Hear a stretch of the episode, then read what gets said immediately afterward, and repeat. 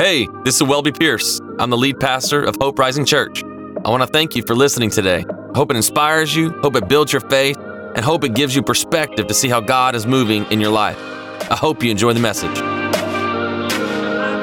three people around you, tell them, come on, he's my living hope today. He's my living hope. He's my living hope. So good. So good today.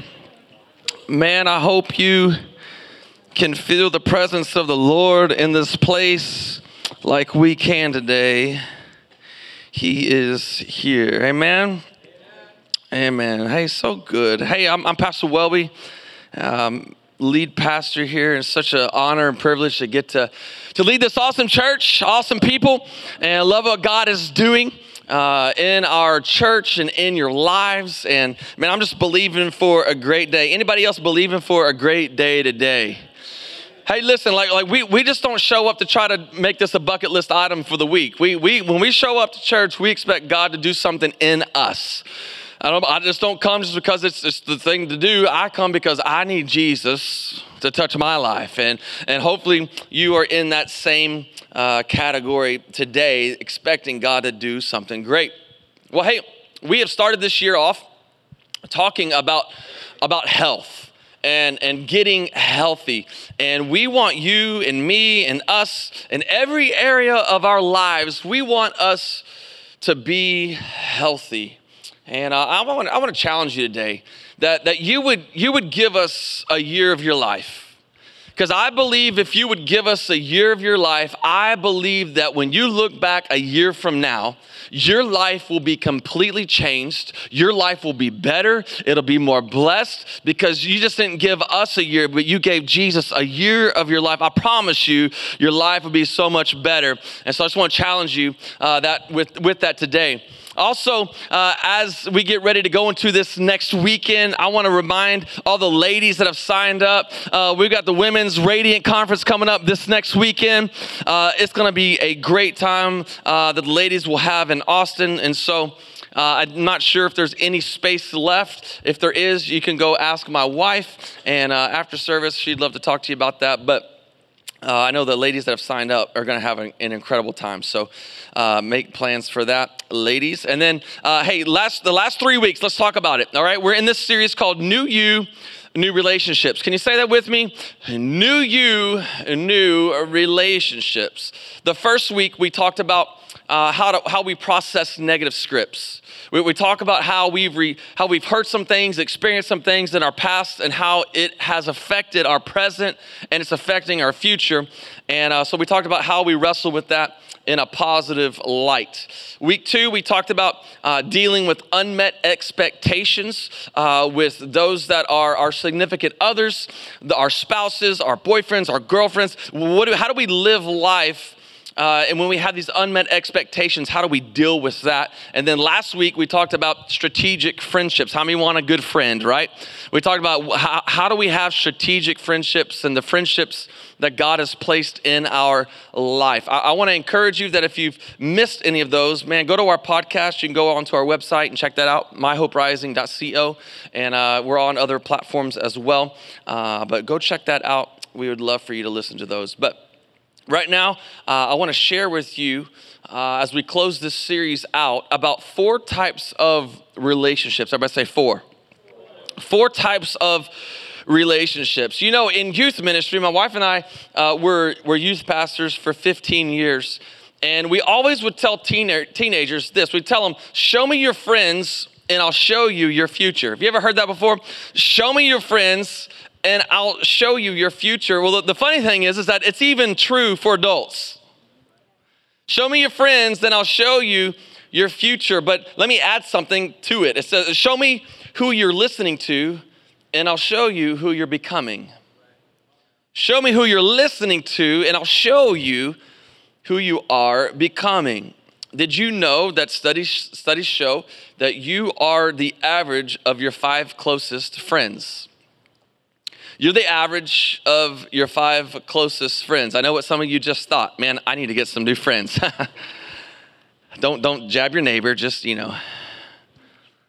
The truth is is if you want to change who you are, then you have to change who you're with. if you if you want to change who you are, then it's important to change who you are with. That that you get to, decide who you spend time with, not the other way around. People shouldn't dictate or dominate your time or your decisions. No, you get to decide. You get to set those boundaries of who's who gets your time. And so uh, you relate to people in four different ways. We said that. And if you're not careful, you'll end up treating people the same. You end up treating people the exact same way if you're not careful. I don't know about you, but I don't treat people the same. Like if you think you should treat people the same, just ask, ask your spouse. You treat your spouse like everybody else. Yeah, definitely big no, right? You're not going to stay married very long. And so, so there, there are kids, right? Like, you know, I, I love your kids, but I love my kids more. Anybody else? Come on. Like, you know, and so uh, it's okay if if uh, if a kid at Chick Fil A gets throat punched. It's cool. Like, but when it's my kid who gets throat punched, it's like, come on, it's on now. Like, let's go. You're like, who did that to you? Well, little five year old man. I will mess that five year old up. You know what I'm saying? like don't mess with my kids and so and so if you're not careful we just we end up just tr- thinking we're supposed to treat everybody the same and, and, the truth is, is that we're not and what happens is, is we get scripture confused because we all go to this scripture right here james 2 james is, james is writing here and he says my brothers and sisters believers in our glorious lord jesus jesus christ we must not show favoritism. We, we go to that scripture. We, we go to that scripture and say, you know what, we're, we're not supposed to have favorites. We're, we're just supposed to treat everybody the same. Anybody grown up in church and you've heard that, you've heard that, you've heard that scripture, you've heard it preached, and so, but it just didn't make sense. You're like, whoa, what is going on here? I'm not supposed to have favorites. I'm supposed to treat everybody equally. Well, James was actually, he was not making a blanket statement here. He, he was actually talking, goes on to talk about how we treat people uh, that have money versus who do not have money. People, we could say rich versus the poor, and, and that, that we should have no favoritism with people who have money and those that do not. But we just take this one scripture and we're like, oh, we're not supposed to have favorites.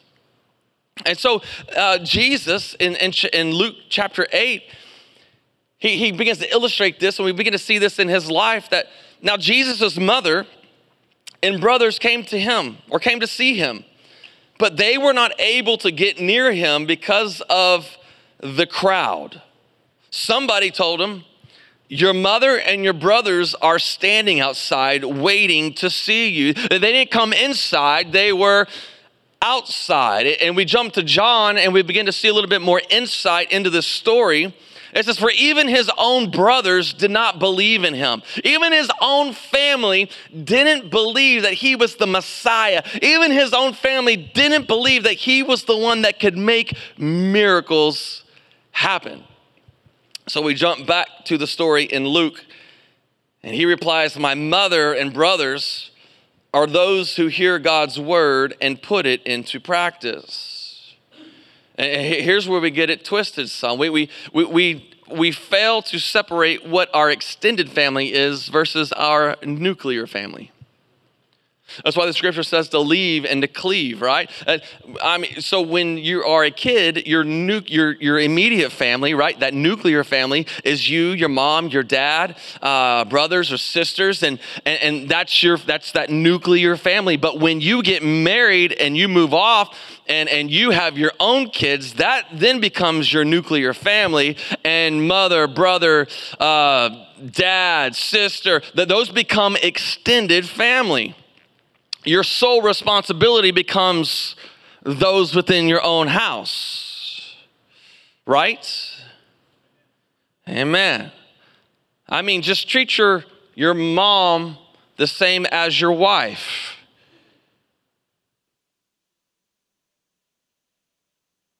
How many, how many ladies are out there say, I don't think so?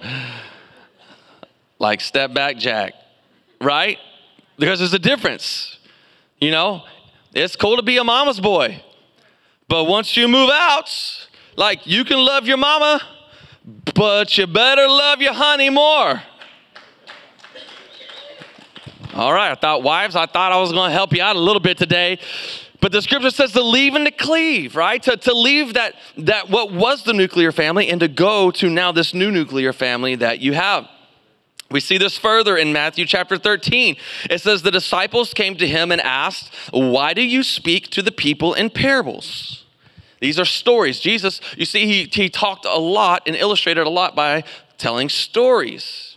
And he replied, Because the knowledge of the secrets of the kingdom of heaven has been given to you, but not to them.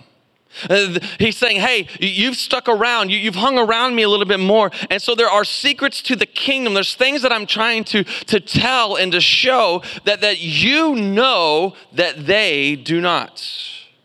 And so Jesus shows us there are some relationships that take precedent over others. And so, four, four relationships, here we go. The first one is this the casual relationship the, cas- the casual relationship. These are kids at school, right? You remember growing up and, and you were, you were uh, in junior high or high school, and, and this is just a casual relationship. It's kids in school, or maybe you're in school now, and just the kids at school, you, just, you, have, you have something uh, in common. They're, they're, you're on the same team, right? You're on the same baseball team or soccer team. You, you are on the same team. There's this casual familiarity. You're close because you have something in common the same workout group. You live on the same street. And in a casual relationship, when the common bond goes away, the relationship tends to fade. Right? Like the, be- the best example is when you graduate high school. Remember when you graduated high school and you're like, oh, my BFFs, I love you. I can't wait to hang out next week. It's gonna be great. Man, we're gonna do life together. Man, we can't wait for the 10 year reunion. Man, we're still gonna be bros. And man, we're gonna have just, just life's gonna be great. And then the next week happens and the phone stops ringing and you're not hanging out with who you thought you're going to be hanging out with and, and you start college or you move away out to college and you stop texting some and, and you, you stop hanging out and why? Because the relationship was really, it was a casual relationship. The, the commonality that you had ended up fading away or going away. The second relationship is the consumer relationship. The consumer relationship. Someone who does a great job for you as a service, right? Consumer. Maybe it's a restaurant that you frequent. We, we go to a restaurant and frequent it quite often. Uh, and when I walk in, they know who we are, they know what my order is. I don't have to say anything. They already know because my order's got a little bit to it. I want a little bit extra this, extra that. Like they already know. Like by the time I get to the register, they already are putting it in because they already know who I am, right? This relationship is driven by experience. It's a symbiotic relationship. They provide good food to me, I provide money to them, and everybody's happy, right? Like, like the food is good, they accept all kinds of payment. They're good, I'm good, everybody's happy. But the relationship falls apart when one party stops providing what they used to provide. You stop providing good food, I will stop going to your restaurant. the experience changes, and maybe I stop. Or I stop paying, so they stop providing good service, right? The relationship goes away. And so we find this in a consumer relationship. The third, the third relationship is this is the career relationship. You also could, could call this the professional relationship. But this is, this is similar in nature as, as a consumer. But you work hard, and at the end of the week, you get a paycheck, right? At the end of the week or every two weeks, you work hard, you work your 40 or 50, and life is good, and the direct deposit hits maybe even at midnight the night before. Come on, somebody. Like, life is good. We have this relationship. I, I work, I do what I'm supposed to do, and then the, the employer does what they're supposed to do, and they pay me for what I've done. There's a mutual benefit. In Colossians, it says this. I'm going to help you out as it, you, as it res, revolves around your work. It says, work willingly at whatever you do, as though you were working for the Lord rather than for people. I, I don't know about you, but sometimes that is a little bit tough.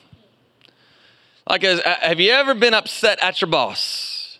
Have you ever been upset at somebody at work. It, says working for the Lord rather than for people. Remember that the Lord will give you an inheritance as your reward, and that the master you are serving is Christ. But if you do what is wrong, you'll be paid back for the wrong you have done, for God has no favorites. When you're working, I want to encourage you. In fact, I want to challenge you that you may see a person as your boss and maybe they are in title, but treat it as you are working. What I am doing is unto the Lord. The, the, the, job that I'm doing, the way I treat customers, the way I answer the phone, the, the job that I do in the field, I'm doing it unto the Lord. And as long as you're working for somebody, another human being, you will always see things you don't like there's always going to be things that you can change. There's always going to be something you're like, man, if I was the boss, I would do this. Anybody ever said that before? Oh man, what are they doing? I can't believe they're making the decisions they're making. Man, that is the dumbest idea I've ever seen. Maybe you've said that before. I've said that before. But the truth is, as long as you are working for somebody, you're always going to have those thoughts sometimes. That's why we have to do it unto the Lord because they're a person and you're a person and we're not perfect and we're all doing this thing together, right? So, in order to fix this, we start saying, Jesus, this is yours. And when we work like that, He starts taking over our career. When we start doing that, Jesus, this is yours. This is your job. I'm gonna do it unto you. I'm gonna do my best that I that I that I possibly can. This is your thing, though. And we lay it down, right? We, the, the, this is your business. This is yours, and because it's yours, I ask you to do what only you can do. And so when we allow God to do some things like that, even in our work, even in our job, the boss comes in, it's like, "Yo, you're up for promotion." You're like, "What?" I didn't even know I was up for promotion. There's somebody that just recently put in for a job, got declined the job, and a week later was brought into a different supervisor and said, Yo, we want to actually hire you for this job. And he's like, the same one that you just declined me on like just a week or so ago? They're like, yeah, that one. Oh, and by the way, boom, here's some more money. Come on. Like, how many know that's Jesus? Like, like you give it unto the Lord and you watch that happen. And so, this last relationship, this is the one I want to kind of spend a little bit more time on, uh, is the covenant relationship. Can you say that with me? The covenant relationship. Our best example of a covenant relationship is our relationship with Jesus. This is the best example um, that we can, we can use. But uh, before we get there, I want to go back to, to Genesis, back to the beginning of the Bible. Uh, in Genesis chapter 15, verse 18, it says, On that day, the Lord made a covenant with Abram. This is before his name was changed to Abraham. The Lord made a covenant to Abram and said, To your descendants, I give this land. He said, As many as the stars in the sky and the sand on the seashore, like, will be your descendants here. It says he makes this covenant with Abram. And then 25 years later, he comes back in chapter 17. He says, when Abram was 99 years old, I don't know about you, but but 25 years later, and I'm 99 years old, and he's just now coming back. I'm like, yo, like you missed the boat, God. Like I don't know, I don't know where you were 25 years ago when you said it, but but here you are now. Okay, 99 years.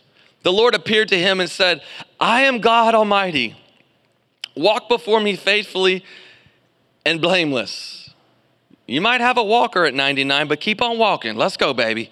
then I will make my covenant between me and you and will greatly increase your numbers. Abram fell face down, and God said to him, As for me, this is my covenant with you. You will be father of many nations, and no longer will you be called Abram.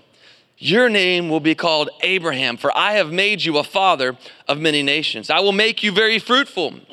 I will make nations of you, and kings will come from you. I will establish my covenant as an everlasting covenant between me and you and your descendants after you for generations to come, to be your God and the God of your descendants after you. If you go and read the entire conversation in Genesis chapter 17, you will go and you will realize and see that the word covenant is used 14 times. Uh, 14 times in this conversation, you see God using the word, this is a covenant between you and I. And when we read the Bible, numbers are very significant. Numbers are important in the Bible. There's one true God. There, the Trinity, there's three in one. And, and, and, numbers just begin to signify and really be important. And as we uh, read the Bible, seven, the number seven in the Bible represents completion. It, it represents that nothing is missing, it's all there. And so when we read Genesis chapter 17, we don't see the word covenant seven times. We, we read and see the word covenant 14 times, which I believe God is saying, hey, it's really all there. It, it, this is more than enough. It's complete. I have taken care of everything that you possibly could ever need. In this covenant, everything that you could possibly need, it's all ready there. I mean, that's good news. That's already there. He's more than enough. He's a God of more than enough. And so when we go to the New Testament and Jesus begins to arrive on the scene in Matthew chapter 1, the very first verse, verse it says, "This is the genealogy of Jesus, the Messiah, the son of David, we talked about last week, but also the son of who? Of Abraham." So you have the Son of God and you have the Son of Man, the Son of David and the Son of Abraham. And when you read all of those lists of names, do you ever skip over the names? Come on, don't lie. We all do, right? We're like, cool, cool, cool. All right, okay, boom. All right, here's something else. Okay, something I can understand. We can't even pronounce half the names, anyways. And so, but they do mean they do mean a lot. But we're gonna skip those for today and go to jump to verse 17. It says, "Thus get this, there were how many generations? Haha, 14. In all from Abraham to David. There was 14 from David to the exile to Babylon. And then there was 14 from the exile to the Messiah. 14. God is saying, look, this family that I used to bring Jesus into the world it's marked by my covenants. That, that even though they're imperfect men, David, he was imperfect. We talked about him last week, right? David had made some major mistakes, had broken like half the Ten Commandments and just like a fail swoop, just one instance, boom, half of them are gone. Abraham, he was told that the covenant would come through him and his wife Sarah, but we didn't read it. But he goes and he sleeps with his maidservant Hagar. And that's where Ishmael comes in. Not even the promised child. Isaac comes later.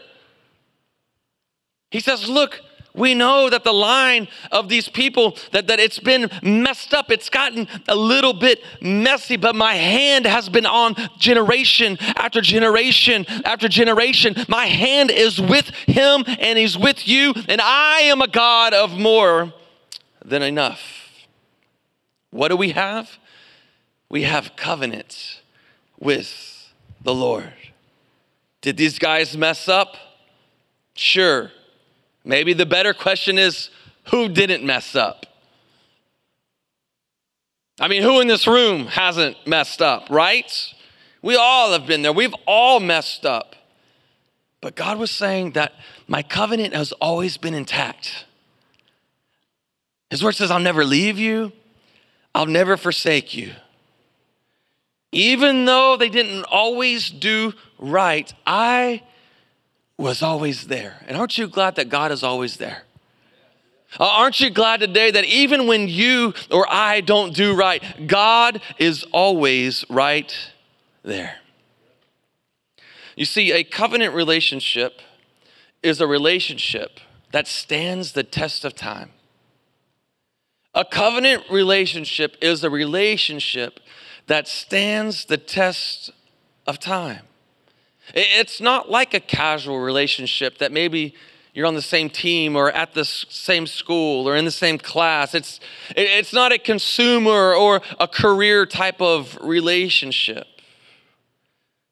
So the question to be asked is what's the bond in a covenant relationship? I'm so glad you asked.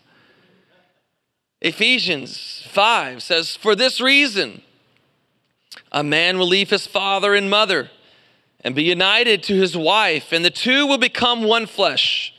This is a profound mystery, but I am talking about Christ and the church.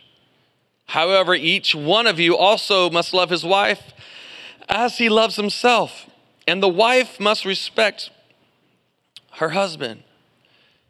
And what we see is that this covenant applies to church and it applies to marriage. And that the engine that drives this covenant relationship, this engine that makes this relationship go, that makes it so important, is the shedding of blood. In fact, the Bible says that without the shedding of blood, there'd be no forgiveness of sin. That without the shedding of blood, that you and I couldn't experience this thing we call forgiveness. If you look in the Old Testament, each time they had to be forgiven of sins, they would, they would bring an animal.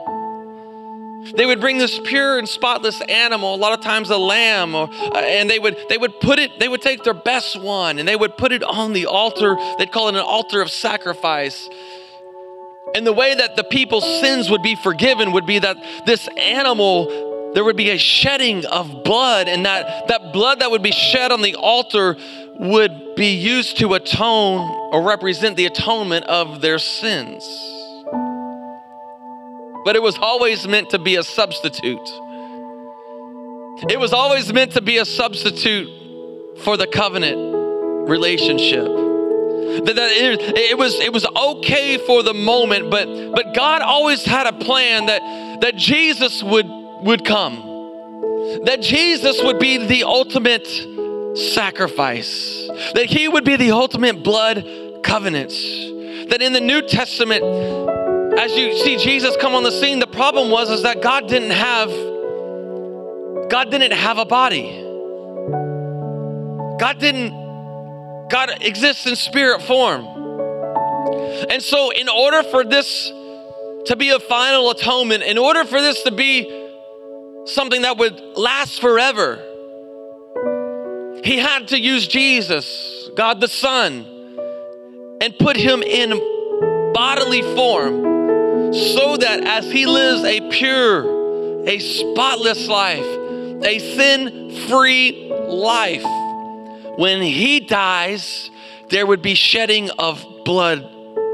And as the blood flowed, there would be forgiveness for you and for me. We see it in a marriage when a husband and wife coming together for the first time. Or maybe we see this we see this as we have kids. I don't know about you, I've had two kids and and each time there is blood that is associated when the when the child is being born. And what we have is a covenant relationship. Why? Because where there is blood that is being shed or spilled, there is covenant happening in that moment.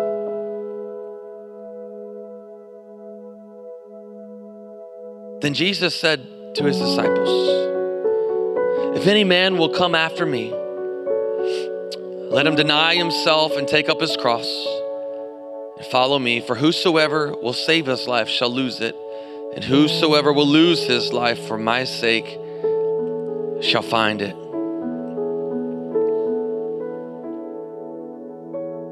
Jesus is talking about laying down your life. Or, in a manner of speaking, shedding of blood. And truth, truthfully, the issue is not as much as dying for Christ as it really is living for Christ. I mean, let's face it, sometimes it's hard to live for Jesus. We live in a world that it's not very easy. It, it, it's the world doesn't make it easy or easier for us to follow Jesus at times. You face challenges every day that, that you have to choose am I going to honor the Lord or am I going to walk in the way of my sinful flesh? Every day, we all do. And so Jesus is talking about laying down your life, and the, I, I think really the issue is, is not dying for Christ, it's living for Him. Because if you can live for Christ, then you'll really have no problem dying for Christ. Like if you can live for Jesus, you'll have no problem dying for Jesus. But once you experience the goodness and the grace and the mercy that, that He comes and that He offers, it, there's no problem saying, you know what, I will give you everything. When you, when you experience the, the love and the comfort that He brings in times of brokenness and hurt and shame and pain,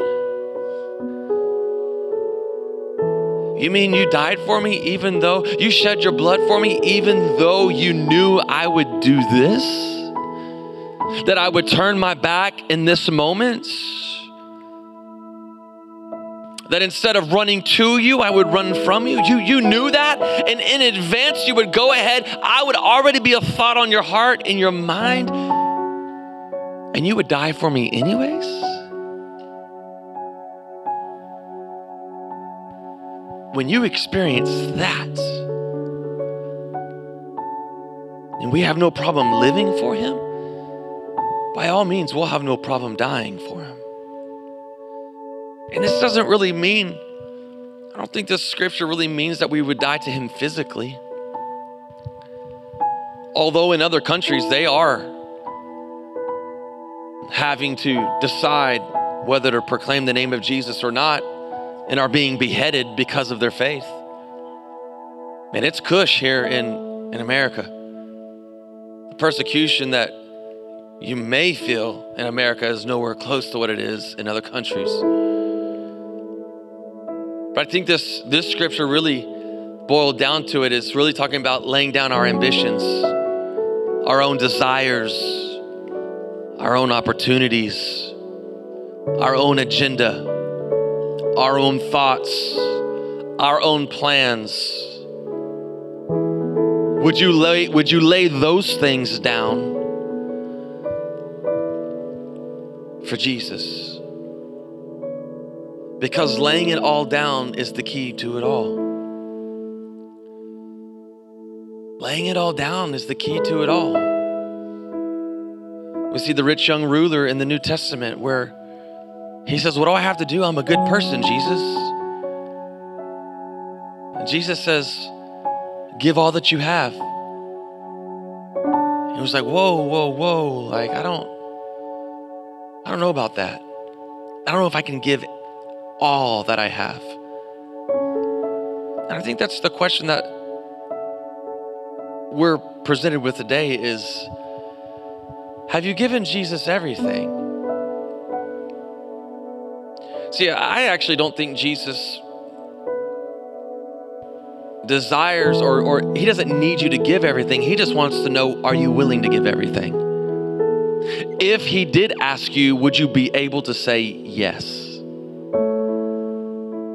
And I think that's sometimes a hard question to ask. I want you to give everything. I'll give you my heart, but I won't give you this or I won't give you that.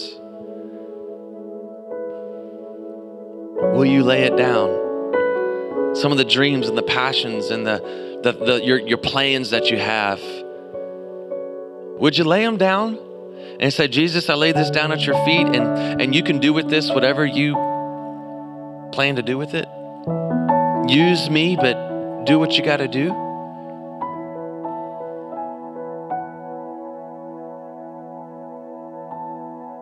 Because when we actually let go of control, I don't know if you're a control freak, but when you let go of control, what you do is you release.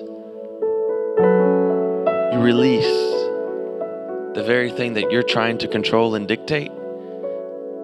And then God says, oh, finally, finally, I can take. I can take what you lay down, I can take what you've released, and now I can do something with it. So, as we close this series out, New You, New Relationships, maybe it's a relationship you need to lay down at the feet of the cross. Maybe maybe it is ambition. Maybe maybe it is career goals. And maybe maybe it is something you have been longing for and planning for. The question is would you just be willing to let go die to yourself so that he can live and do what only he can do let's pray Jesus, I pray for us today that, that we would be willing to lay it down. That we would be willing to lay down everything that's on the inside of us. Lord, we give it all to you. Maybe you're in here today and you, you just need to say, God, I give it all to you. I lay it down. God, we lay it down so that you can do what only you can do. And that you can continue to use us and Lord, that you can continue to order our steps and you can continue to bless and you can continue to do great things through us. So, God, we lay it down. We give it to you. We give you relationships. We give you plans. We give you goals. We give you our dreams. Not our will, but your will, Jesus. Not our desires, but your desires. We give it to you today. You know, the best relationship you could ever have is one with Jesus. This covenant relationship that He made with you and with me, that as He shed His blood on the cross, as He died for us, our sins, the Bible says, would be forgiven, that we would be made white as snow, that He would take our sins and, and remove them, and they'd be as far as the east is from the west, never to be remembered again. Yeah, He died. He died for you. He died for what you did yesterday. He died for what you did last week. He died for what you're going to do today, and He died for what you're going to do tomorrow. He already knew, and He died anyways.